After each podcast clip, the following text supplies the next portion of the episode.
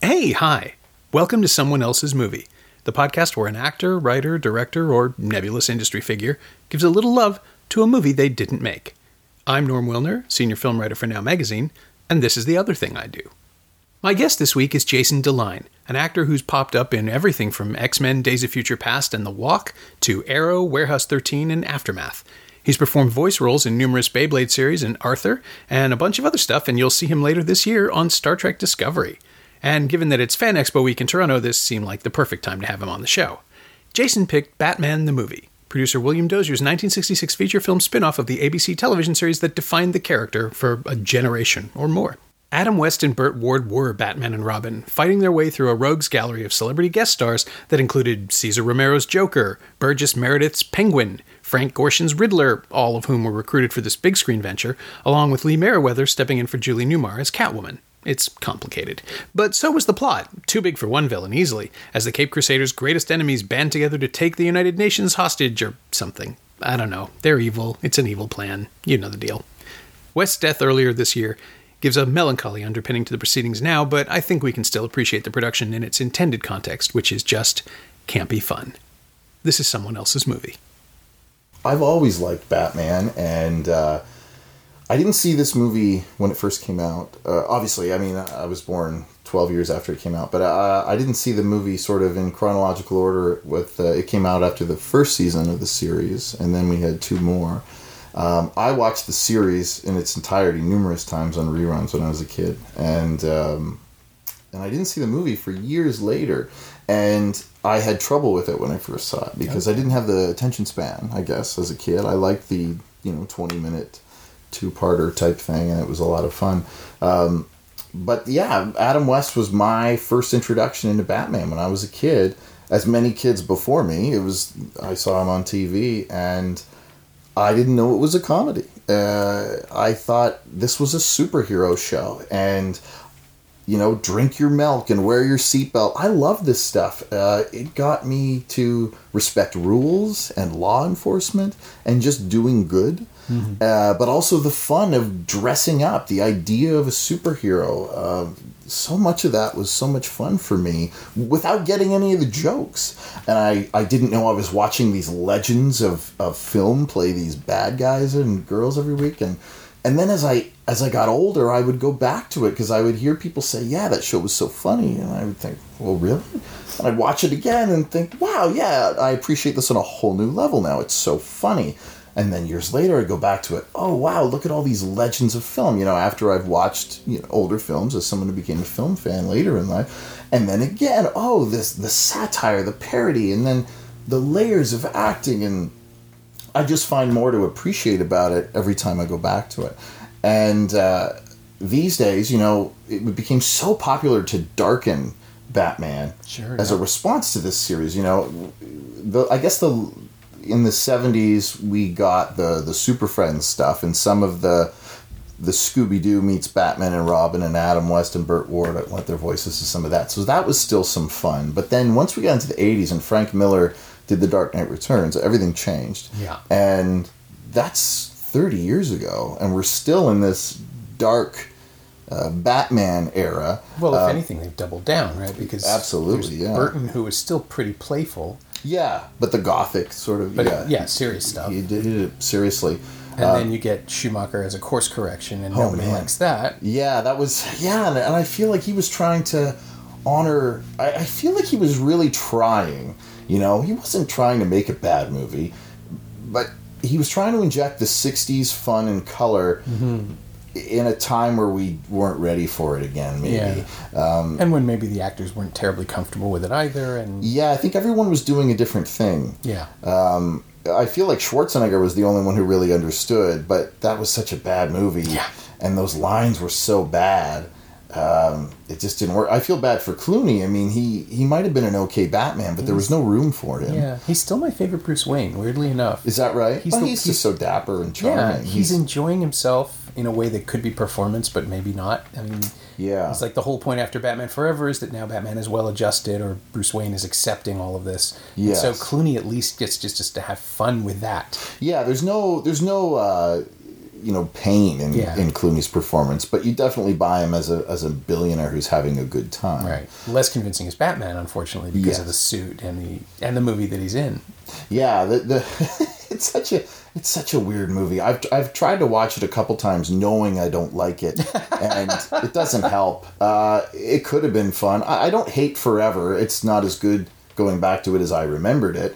Um, you know, Tommy Lee Jones, I think, is woefully miscast as Two Face. Carrey's having a great time, but he can have fun doing anything. Yeah. Um, but yeah, I, lo- I love the fir- the first two Burton ones. Uh, they're, they're a little slow and weird, and I I think Keaton is an amazing choice because he sort of tempers the darkness and makes it fun. yeah. Um, Nicholson, same same thing. Um, and then now with the Nolan stuff, I, I don't feel like it was quite as dark, but takes itself more seriously. And now we're having fun again. We got the Lego bat or the Lego movie. Sure. Showed us that people are okay with having fun with Batman again. And I was a little nervous about the about the Batman Lego Batman movie. I thought, Right. oh, do people want this much of it? But oh, they do. yeah, I had so much fun with that. It wasn't as fresh as the Lego movie. I mean, they, they try to do a lot of the same things. Um, but man, it, it is a, a fanboy's dream. The amount of references in that movie. Yeah. And they sort of allude to the fact that it's been the same guy since 1939. Some of the photos in his photo album. Yeah. It doesn't really make sense, but what the heck? I mean, super fun. Yeah. And it gives you, it brings you back to that eight-year-old joy Yes. that you get from the original series, and that they sort of steered right into Mm-hmm. at the time. It's uh, yeah. I mean, I I'm, I had the same basic formative experience. I grew up with it on TV. I watched the movie. I think I saw it theatrically once. I think because my grandfather owned the theater when I was a kid, and I'm. Oh, cool. pretty sure he programmed it uh, for my birthday or my brother's birthday. I think actually for me, I think it was Godzilla versus Megalon, and Mike got uh, Batman. I Nice. think. But it's all so cloudy because I was so young. I know I saw it in the theater. I just don't remember whose Right. and then that was the, the early 70s and then batman went sort of dormant for me. I was more of an x-men guy in the 80s for the, for the comic books. I was less interested in the, the conception of batman and then they sort of got him back to being serious but a little sarcastic.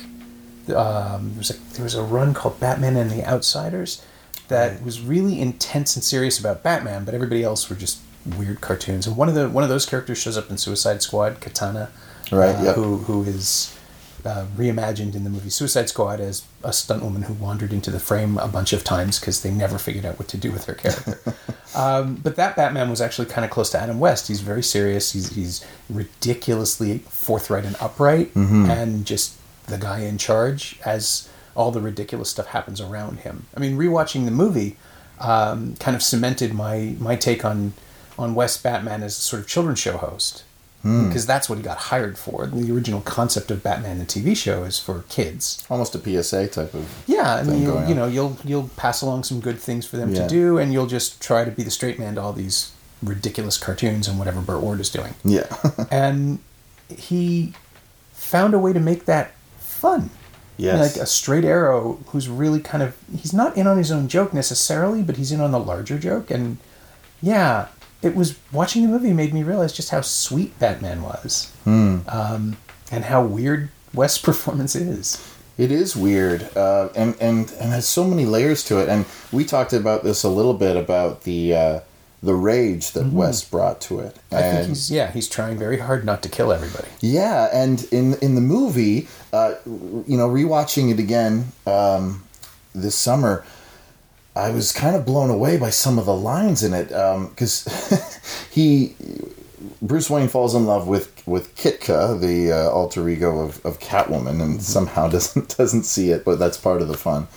And he wants to save her from uh, one of the bad guys, is mentioned. I think it might be the Riddler, and he says, "And if and if he doesn't let her go, I will beat him to a pulp or something like Yeah. that." And it's just whoa! Like suddenly this this real true violence, and that's him speaking as Wayne. Like this is you know very earnest and uh, and Wayne's honest feelings. And yeah, it was really neat after hearing you say about the the trying not to kill people in the room and to, and to let it come out as Wayne. Like he he sort of lost control there, and uh, it's neat to see West allow Wayne to do that. Yeah, because it's clearly his choice. yeah, and I don't think he gets enough credit. And I've even heard critics say he played it straight and didn't get the joke, and that is totally false. Oh yeah. Uh, no, you couldn't do that show for three years and not No, he was having such a good time, but but he hit it well, and it's amazing to some of those lines saying so dry. I mean, he he brings comedy to lines that aren't written funny,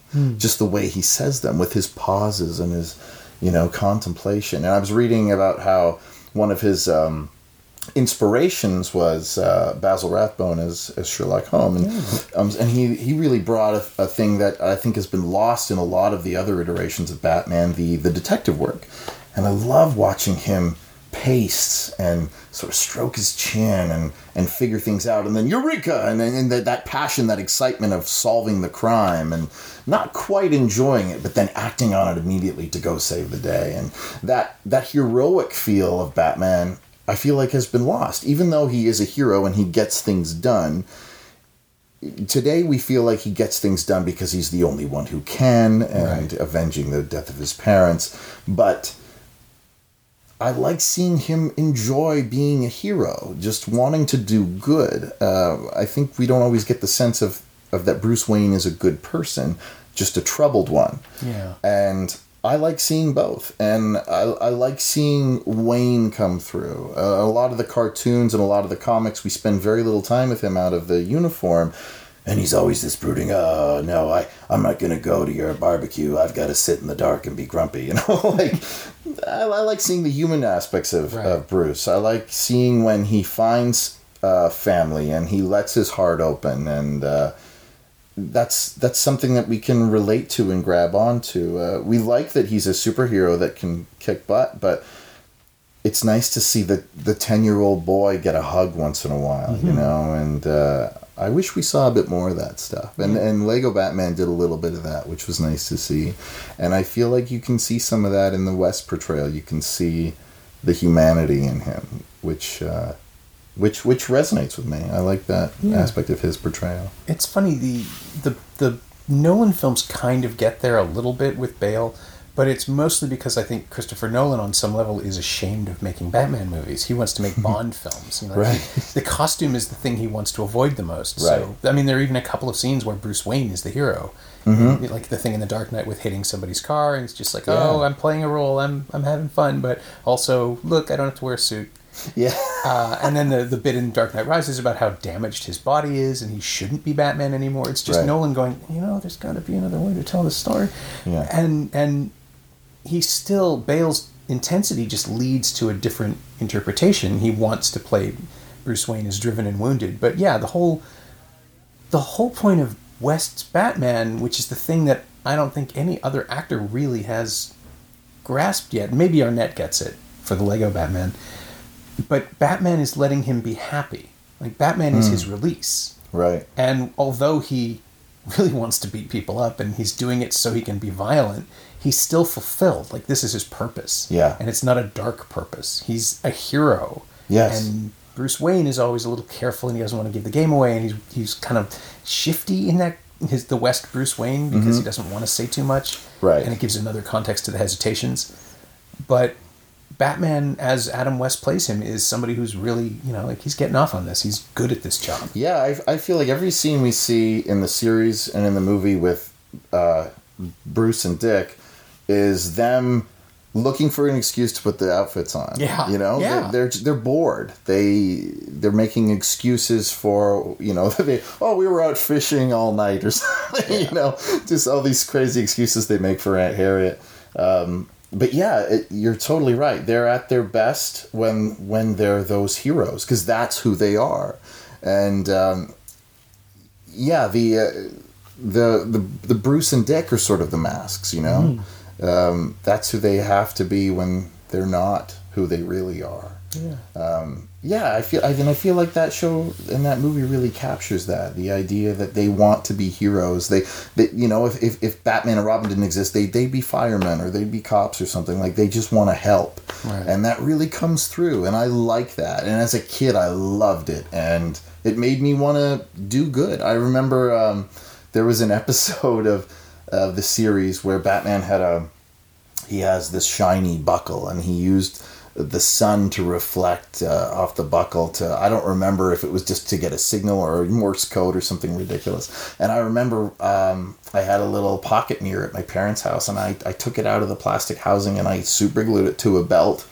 And I just would walk around and just reflect the sun. I couldn't do anything with it, of course, but uh, you know that that was like my first sort of delving into dress up was uh, I wanted to be Batman. I wanted to have all those great gadgets and how ridiculous they were. And yeah, it was great. Uh, I'm pretty sure I had a tow utility belt, but nothing actually worked. It was just cheap plastic construction. yeah, 70s. yeah. There was no grappling hook. They wouldn't give a child a grappling No, hook. no. Uh, but the yeah, you may have blinded a pilot. you might have brought a plane down. Yeah, yeah. I'm sure you could throw that high. And you'd get a stern lecture about that. now we have to control the fun. There was another one where he uh, he suspected he was going to get poisoned, so he got Alfred to bring him, I think, nine cartons of buttermilk, and he drank them all straight. And the idea was it protected his stomach lining and it, it didn't absorb. So I asked my mom to go get me some buttermilk. I was convinced this is my favorite drink now, so she got one carton of buttermilk, and I tried drinking it, and I just I couldn't No, stomach it. It was no, disgusting.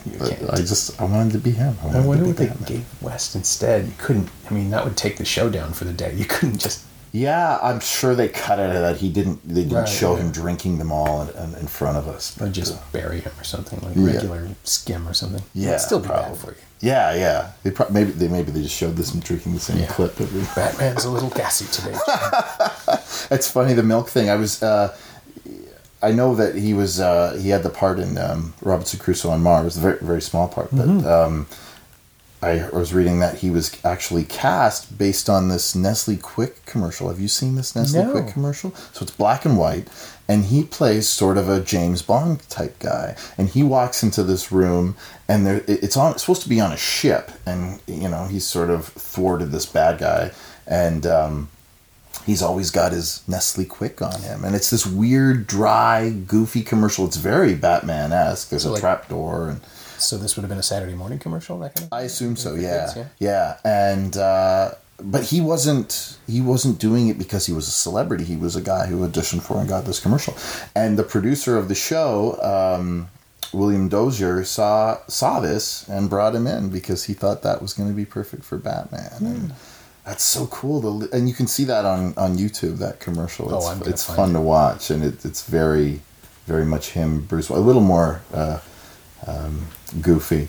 But then he famously was later after uh, after Batman was offered Bond in uh, on His Majesty's Secret Service, I did not know that. and he turned it down because he felt Bond should be British. I mean, this is West's version of the story, Right, sure. but uh, but uh, and he said later that he's he's kicked himself for that. But can you imagine Adam West as James Bond? And Don't think I can. yeah, I'm trying it'd be very, different hard. movie. I, he'd be closer to Moore, I guess, than any of the others. Yeah. Sort of, yeah. But I, I think he could maybe pull it off. Could he do the accent? I mean, what do you want? Oh yeah, I think they'd. I think they'd make him American, but then Jimmy I can't Bond. imagine that the the Broccoli's would allow that to happen, and, Yeah. and the estate of. Um, I wonder if he was a threat. Like if he was just used in a negotiation with someone That's else. That's very possible, You know, we yeah. did send the script to Adam West. You better, Right. better sign quickly. yeah, no, you're probably it's probably closer to the truth. Yeah, mm-hmm. because they've never deviated from someone from the UK since. Yeah, that so, would be hard to take. did you know that the producer William Dozier was also the narrator? I the- did. Yes, I did know that. I think I'm pretty sure because Yeah. he never really narrated anything else, right? It's such a No, and voice. they had people come in to do it, and he kept saying, "No, more like this, like the old serials." And uh, so, why don't you just do it, Bill? and so he did it all three seasons and the movie, and that's really the only acting he's ever done. Oh. Also credited for uh, um, creating the character of Barbara Gordon. That's right. She was introduced to get girls to watch the show. Yeah, yeah, yeah. and, and spawned a, a minor fetish industry uh, quite accidentally. Well, Yeah. between her and Catwoman, I mean, there are, oh yeah, there there is something really fascinating about a show as innocent as Batman. And a, But movie, and a movie as well, being as as kind of aggressively sexy. Yeah. because it was the '60s, and it was just the mod look was started creeping into Yeah. it, and the and the look of the show and the film is something that we really you know you can't ignore, and the pop art aspects of it. It, it looks more like a comic book than some of the comic books did at the time absolutely, yeah, yeah. and and as a result, yeah, you've got sexy Catwoman and sexy Batgirl and Mm-hmm. small children watching the show, not fully understanding why they're responding to certain things. Yeah. it's- Well, it's and it's interesting too. It was at a very interesting time. I mean, women's lib was kind of at a, a very high point then, Yeah. right? In the mid '60s, and um, you know, people talk about how uh, you know Catwoman and um, and Batgirl and that those shows were exploited, but they were also very smart, intelligent people. You know, people will often criticize if a woman is playing a, a villain in a in a, a movie or a TV show, but I don't think that necessarily undermines that they're a woman that because they're ba- they're a bad guy or bad girl in the movie. You know, if they if, if they're played as an intelligent uh, person who has their own um, reasons for doing what they're doing, I mean, great. You know, well, why why not? And uh, Catwoman is one of the more traditionally fun parts for anybody in the Bat universe, anyway. Yeah, for sure. I mean, yeah, t- of course, uh, attractive and, and, and used her, uh, you know, wiles to, to manipulate um, Bruce, and it worked. And literally everyone else. Yeah, uh, but also incredibly intelligent, and, and you know, she's she always seemed like the most stable to me of the of the rogues gallery. Everybody else had these silly ideas and were, you know, big flights of fancy and and giant uh, personas, but she sort of seemed more grounded. I mean. Well, she has a brand. You know, like she Yeah. she, she wants to get rich and not Yeah, work very hard. Why does it need to be any more than that? Yeah. and I mean, I mean, Julie Newmar is such a wonderful Catwoman. Although the first exposure I had to the character, the TV show character, was Eartha Kitt, Mm. which was also, you know, looking back, an African American woman playing a villain on a, a nationally syndicated or network TV show in the mid '60s. That's pretty radical. I mean, imagine, Mm-hmm. is, yeah. imagine how. Well, I guess we don't have to imagine how angry people would get if there was a, a racial recasting on a Bat villain because we've had Halle Berry as Catwoman and that Yeah. film was just generally judged to be awful. Yeah, Weirdly, no one blames Berry. No, no. And well, nor should they. I, I don't think so. Anybody would have done that. Yeah, I mean, I would have played Catwoman if I had the chance. But yeah, yeah, a bad movie. But yeah, Eartha, Eartha Kitt put her own spin on it for sure, Mm-hmm. and uh, you know she's been imitated uh, later with uh, with various video game and animated um, That's right. versions of it. You Character know, recurs. Yeah, and she had that. She had that great. Like I can't do it, but No. I think she did the best at that. Like she really leaned into the cat thing, and she looked like she was having a ton of fun. Yeah, the, the- she's very different. I, I feel like Meriwether and um, and um, Newmar aren't aren't super different. I think uh, they probably coached Meriwether to be as close to Newmar as Yeah, possible for the feels like movie. But Eartha Kitt did her own thing, which is super fun, and Mm-hmm. I always loved that character when uh, in in the show when she would. Um, be playing. I don't know if they called her Selina in the show. I can't remember if she had ever had that She must have. uh, alter she, ego. yeah, she shows up in disguise, basically. Yeah, and often like as a some kind of alter ego, but um, you know, in this she was Miss Kitka or whatever. But then she was revealed to be Catwoman, not Selina Kyle. But I love when she would wear like a leopard print suit from head to toe and a pillbox hat that was leopard print. Like it was, it was just so ridiculous, Yes. but super fun. She's got to be herself. Yeah. She can't hide it. And and the, the movie was great because it brought all these amazing actors together and it's such an ensemble piece for them and they're all so equally crazy. And i love in the uh, in the in their hideout they have these just shelves Yeah. that are labeled sections. like there's question marks for the riddler and then one is like birds or something for the penguin and jokes for the it's so silly uh, but tons of fun and I, I love seeing them interact with each other these amazing actors um, i got to meet um, frank gorshin Oh yeah.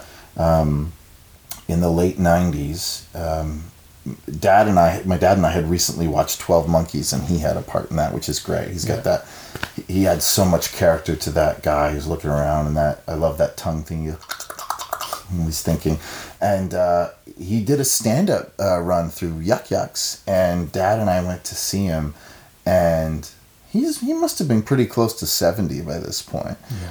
and he did this amazing like like one man show, one man play of a shootout between I can't remember all the guys who were supposed to be in it. Jack Nicholson, Kirk Douglas, Burt Lancaster, and maybe Eastwood.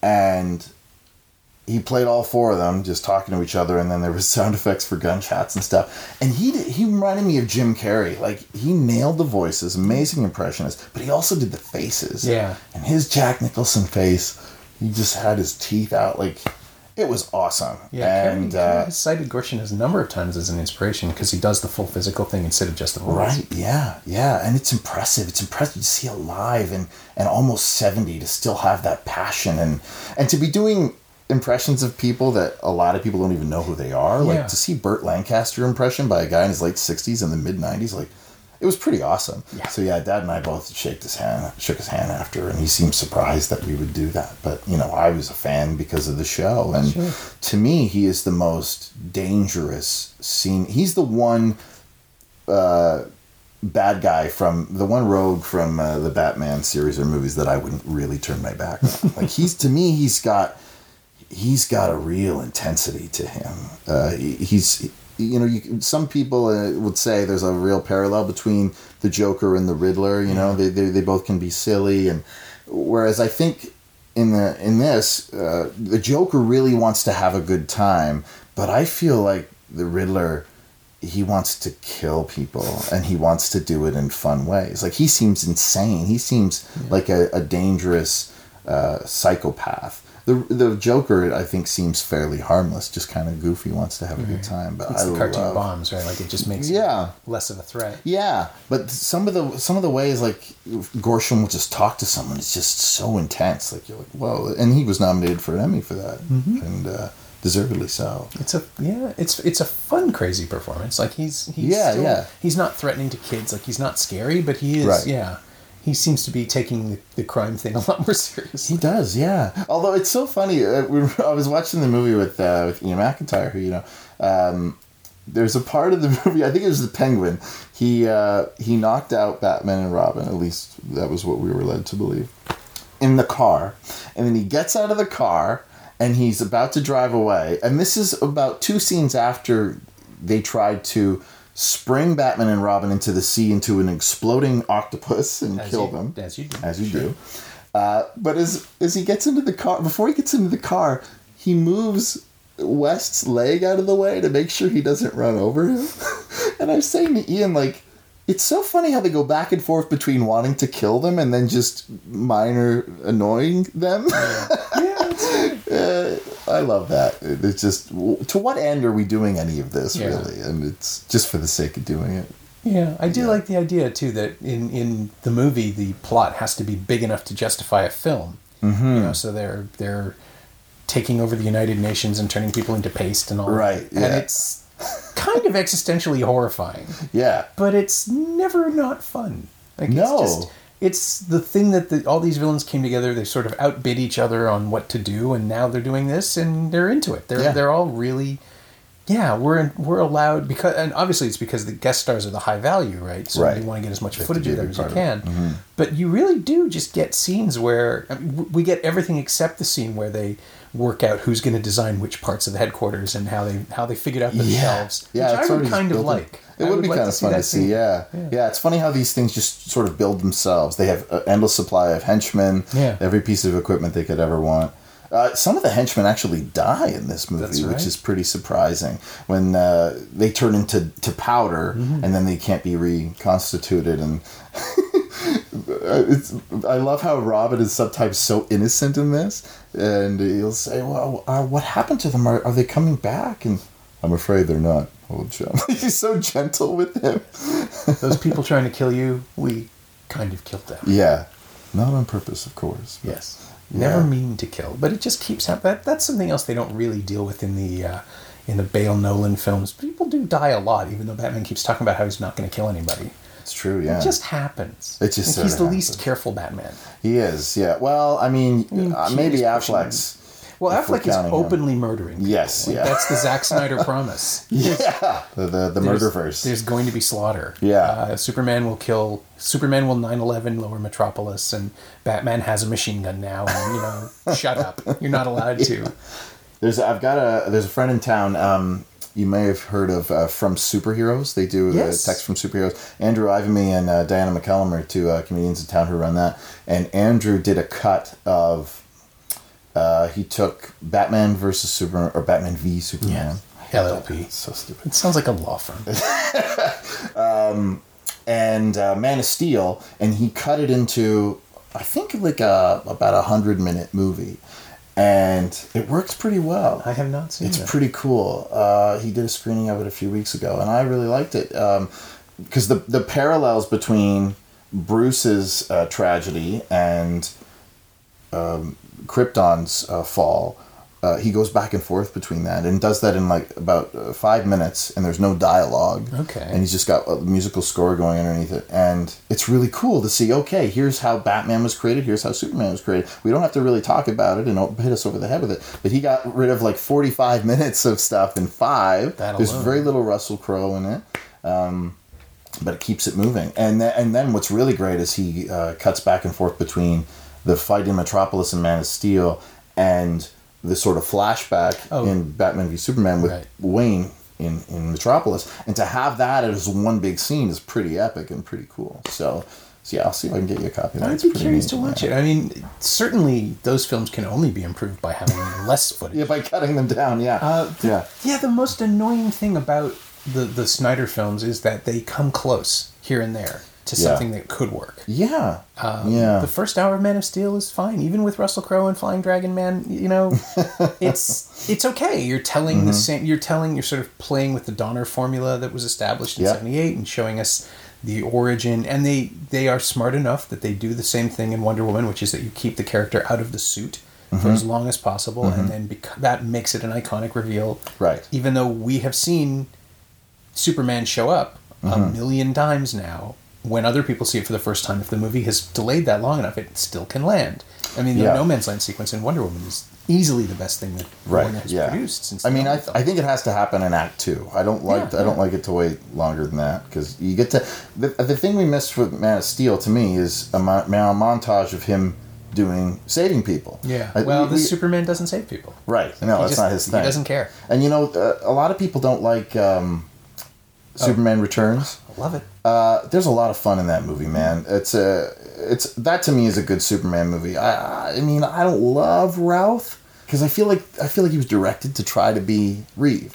He is. Yeah. He's, And, doing, he's uh, very clearly, especially as Clark Kent. Yeah, and and uh, I think that was a mistake. But I mean, to me, what's missing from everything that came after that is that plane scene. That plane sequence is awesome and harrowing because what I love seeing Superman do is we know he can do anything, but I want to see stuff that pushes him. It was hard for him to stop that plane. We Yeah. knew we could do it, but it was challenging. There were more things going on. And then what an iconic reveal of him landing in a, the most American place in the world, a baseball stadium Yeah.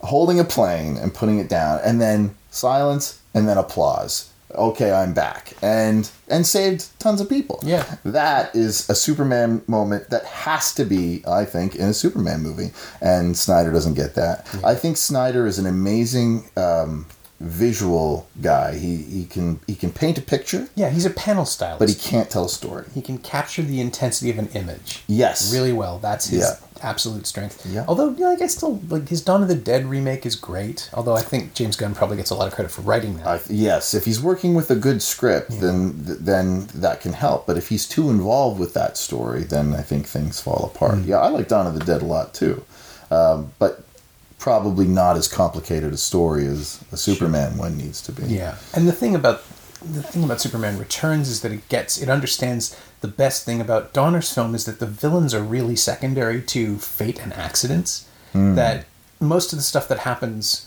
um, in the plane crash sequence in, in Returns is because the power cut out for a second. Right. But it's all the other things that get set up. You know, it's like a final destination sequence. You get all these little things that go wrong, Yeah. culminating in a colossal tragedy that only Superman can stop. Yes. And it reminds us just how frail and powerless humans are because we are subject to all of these things and he's just not. Mm-hmm. And they kind of get there in Batman v Superman with the God sequence where he lands and is welcome. Or maybe was that Batman v Superman or Man of Steel? Uh, no, the, it's like a Puerto Rican fire or something. That's Yeah. that's the sequel. I think so. Yeah. Um, but Which then- felt like it was shoehorned in for that idea. yeah, but it doesn't fit anywhere exactly. No. It's just there. Yeah. Um, he's the lonely god, and that's not interesting. It's No. not as interesting as someone who desperately wants to be one of us. Yeah. And has to keep stopping whatever he's doing to fix things. Or well, it's not also not as interesting in Superman. I think it was Superman two, where Lois started to catch on that he hmm. was Superman, and I love that part where she sort of jumps into Niagara Falls. Yeah. And Clark just like goes to the edge and like pull. Sorry, he didn't show up. I was like, oh my gosh, like that's so cool that Yeah.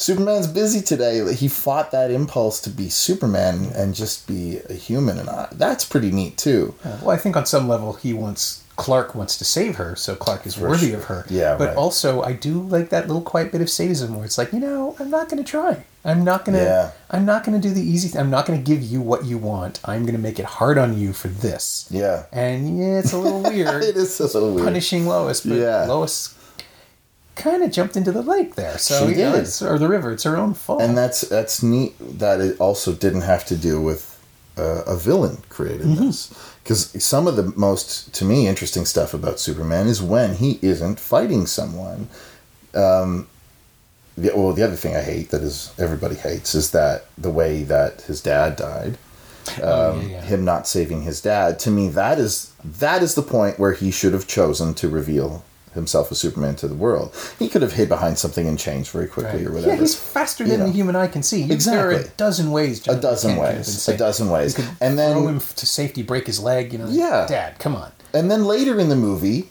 you give pa Kent cancer something that superman can't save him from That's how he died. That's how they always died before. Right? Yeah. I mean, it was a tropical disease or something in the Right, comics, and yeah. it was a heart attack. And uh, and it's poignant to have someone who can do anything not be able to do something not because they don't choose to because there's just no way to save someone from this disease and that's heartbreaking Hmm. the man who can do anything who can't do this to save his dad yeah, but to yeah and to bring it back to the conception of Batman, Mm-hmm. here we have someone who has been, well, I mean, I, I still we don't still we yet we don't yet have a Batman movie. He's shown up in a couple of them, and uh, Mm-hmm. he, he writes a letter in Wonder Woman, but there's no like Snyder. I would have thought that after all the the, the missed opportunities on Superman, that Snyder would get Batman Hmm. because he's you know he's a power fascist. He gets the idea of being strong enough to do whatever you want, Right. and then Batman, who is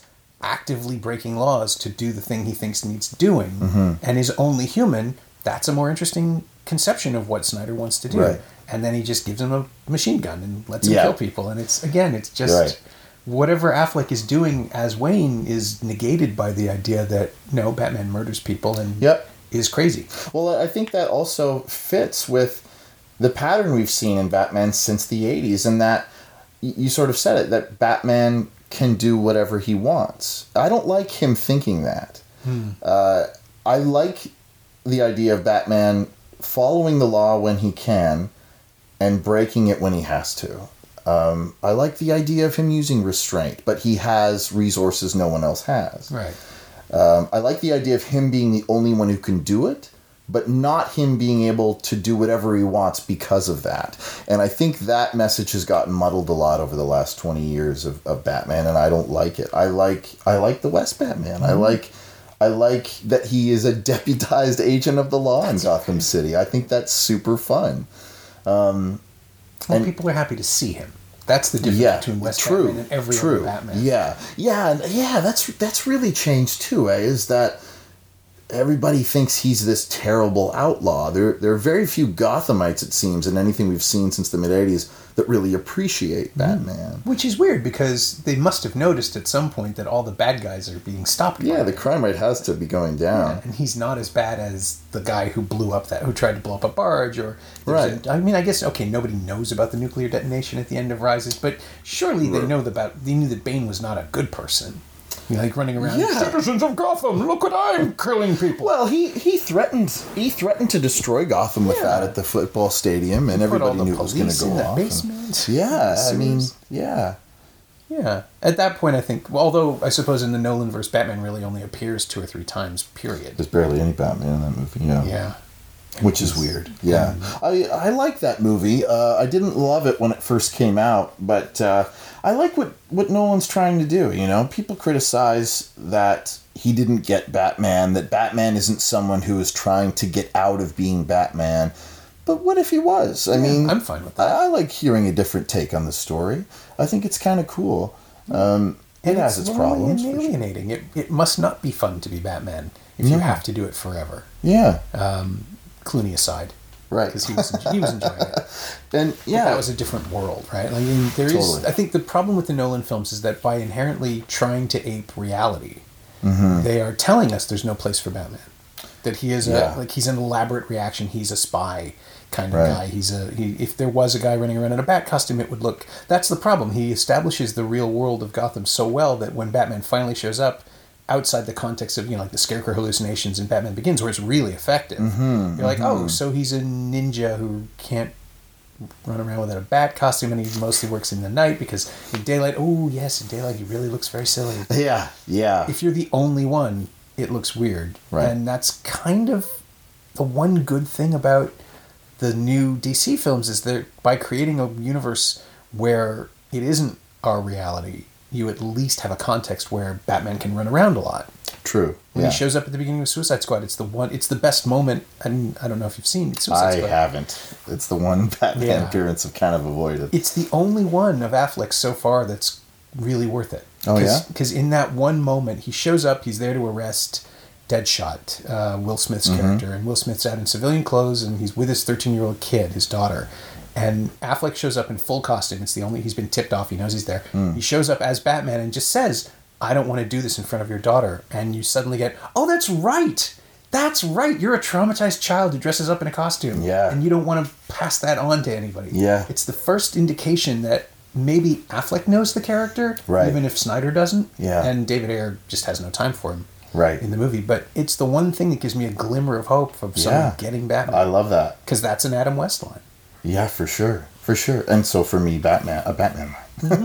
yeah, I want more of that. I want, and I, did like the end of um, uh, Rises that he put his trust. He turned the Wayne Manor into the orphanage. Right, Like, yeah. Oh man, like I'd never seen that in the comics before, and I thought, what a what a perfect end to Batman to turn that home into a home for orphans. Like to me, the person who wrote that moment gets Bruce Wayne and gets Batman, and uh, all the emotional beats in that movie work for me. Like uh, when uh, when Gordon realized that it was. Uh, it was Bruce Wayne, and he said, "You know, as a young, even when you put a coat on a young boy's shoulders, like I was weeping in the theater. Like for for them to finally have that moment, I thought it was great. I thought it was a little far fetched that he didn't already know, Yeah. uh, I mean, I just assume but Gordon's been covering for uh, for Bruce Wayne. For, me too. Decades. Yeah, exactly. And in some stuff, like they sort of allude to that. I think it was in uh, in year one. There's a part where he, he he dropped his glasses or something, and he sort of pretended he didn't see who it was who was Right. there and stuff like that. I like stuff like that. But, yeah. uh, Because the real Bruce Wayne would be such a mess.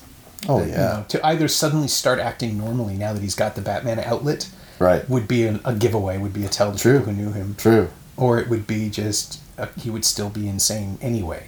Yeah. Right? Yeah. We're buying buildings, we're doing things for charity. Um, okay. Also, I want all the lemonade. Yeah.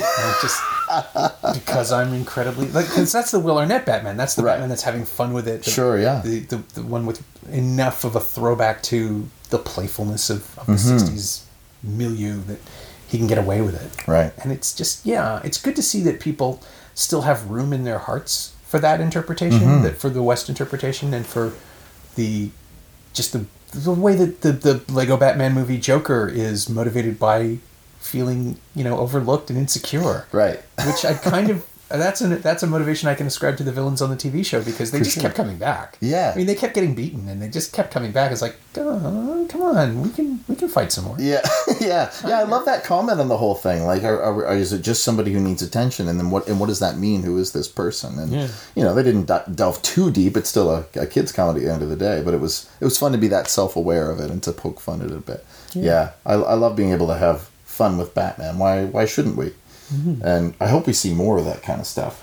Yeah. So do you do you? I mean, you work in in voice voice acting Mm-hmm. animation. Have you Have you seen? I think it's the Gray Ghost episode of Batman the Animated Series, the one where they actually bring in Adam West. Oh yeah, yeah, yeah. Oh, I love it. I love it. It's so great. I still haven't caught up to it. I've managed to miss it every time. I've got. I've picked and choose chosen sort of. I, I didn't watch. I haven't seen all of uh all, all of the animated series, but I did see that, and I love that, and I love when they pay homage like that. I think it's so great. I mean, Conroy is an amazing Batman. Um, definitely the best animated Batman. He just nailed it. And that show really showed a lot of. It was like a noir. I mean, they showed so much detective work in that show. Um, definitely more Batman than Bruce, but uh, but still uh, fun. And and that Batman was much more stable than a lot of stuff we see now. You know, yeah, he was very much a detective, and I, I really loved it. But yeah, having having West involved was really cool. And recently, um, I think it was late last year uh, for the 50th anniversary of this film, uh, Batman 66, uh, they did uh, an animated version with um, who all was in it. It was uh, West, Ward, um, and um, Julie Newmar. Oh, this is the, the DC animated movie. Yeah, uh, The Return of the Caped Crusaders. I mean, it's kind of weird because the return only refers to the fact that it's a return for us that these people are coming back. That They haven't gone anywhere. In the have you seen the have you seen the No, film? no, no, I It's really funny, but it doesn't quite hit the mark because, well, the the characters all sound older, but they are still. It's still 1966. They're still the age they were then. Nothing has changed. It would be neat to maybe see them aged up a bit, but. uh they do things they couldn't do in the show because it's a cartoon. So there's these amazing stunts, uh, you know, great action set pieces. And to me, that took away from it a little bit. I, I kind of like the kind of cardboard feel of the series. Yeah. And the, and the movie, I mean, the movie definitely had a, a bigger uh, budget. I love that. But it still has Bat Shark repellent. Absolutely, yeah. And the biff and the boom, that comes very late. But um, it's, it's so funny to me, and it just seems like it fits this whole world that it premiered in Austin, Texas, because that's where the people who built the bat boat were from, and that was their payment. I didn't know that.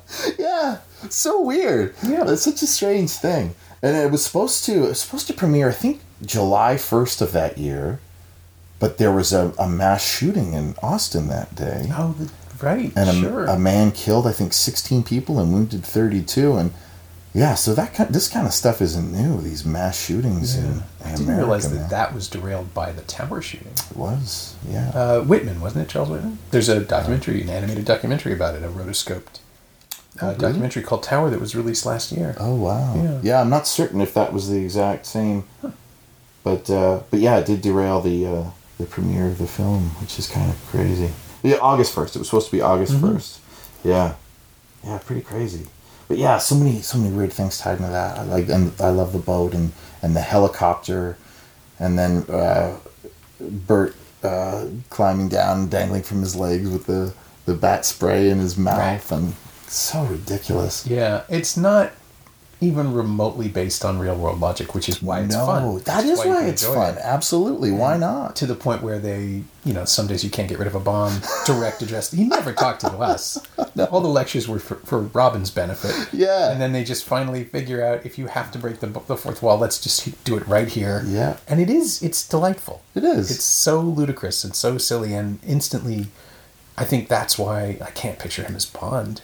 Uh, It's hard to take him seriously. I mean, but I don't have to. I have Batman. right, and I mean, that, and that's something he struggled with, of course, too. I mean, he was a serious, classically trained actor who brought this gravitas. You know, sort of the era of Shatner, right? And, he uh, was coming up through the studio system Yeah. right at the point where his way of acting was dying out too. Mm-hmm. I mean, Brando and Dean were coming in and showing people a more emotionally immediate performance. Yeah.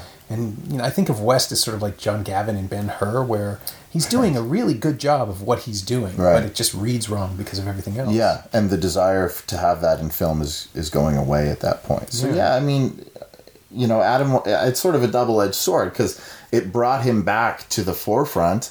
I mean, he never really was a star until Batman, um, and then then yeah, you sort of resent what's making you a star, and well. You probably wouldn't have got your shot if it wasn't for this anyway, you know. And of course, in later years, he's uh, he's embraced it, and you know, you've said before that there's no bad Adam West story. I mean, Yeah. fans just love him, and you know, I've told my story many times about meeting him, and it was Well, there are people listening to this who I'm Who- pretty sure haven't heard haven't So heard if it. you Well, want to sure. tell it, I'd love to. hear well, yeah. So it. Is a great story. Uh, I it's one it's my favorite for sure. Um, so you know I've I've been working as an actor and doing cartoons and stuff um, for a while, and a few years ago I got to um, to go to uh, Fan Expo, or, our sort of local Comic Con here in Toronto, and I was signing autographs for kids who loved uh, Bakugan and Beyblade and some of the stuff I was in. And so I got to get in there early on the, the second day. I think it was the Saturday morning, like nine thirty in the morning or something. And I went and stood in front of where Adam West's desk was, and no one else was there yet. So I had to wait for like half an hour before they opened the doors, and then there were probably a couple people behind me, and um, then the curtains were drawn, and a man came out carrying a stack of photos, and then Adam West behind him, and I, I was, I, I felt a flutter in my heart. I don't, uh, I don't get uh, nervous meeting people usually, but in my mind, that hadn't changed in thirty years. I, this was Batman I was meeting today, and uh, so he sat down and got comfortable, and he motioned for me to come up, and he said, "So how are you, young man?" And I probably just went, and uh, and then his handler said, "Oh, can you please back up? We're not ready to, to do autographs yet." And Adam looks up at him and says, "Leave us alone. I'm having a conversation with this young man." And my heart just leapt. I mean, that was just to hear him say that like that about me. Uh, it was great. And so I talked to him for a good ten minutes. We I told him immediately what I did, uh, and and he was talking to me about voiceover and how um, it's a fun thing to do, but it, it can be hard work. And he, he was talking about how lucky he's been and how he appreciates all the opportunity he's he's been given.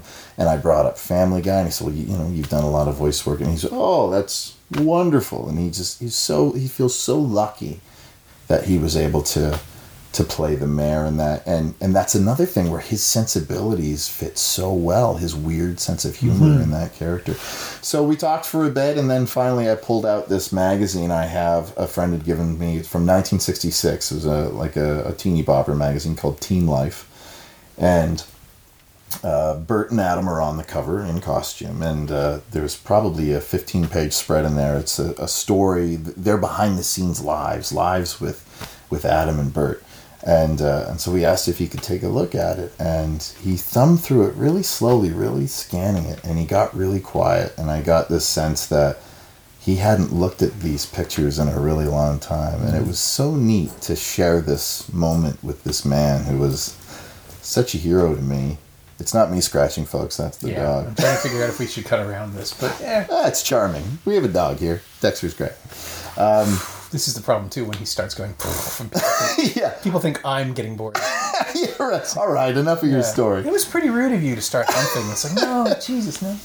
All right, I'll give you the option to cut around it if you want. uh, where was I? Uh, so he's thumbing through the magazine, and I'm sharing this moment with him that I, I really, I really felt we, we were sharing a moment. This man that was a hero to me, and looking at his past with me at this book, and it was really, really nice, nice quiet moment.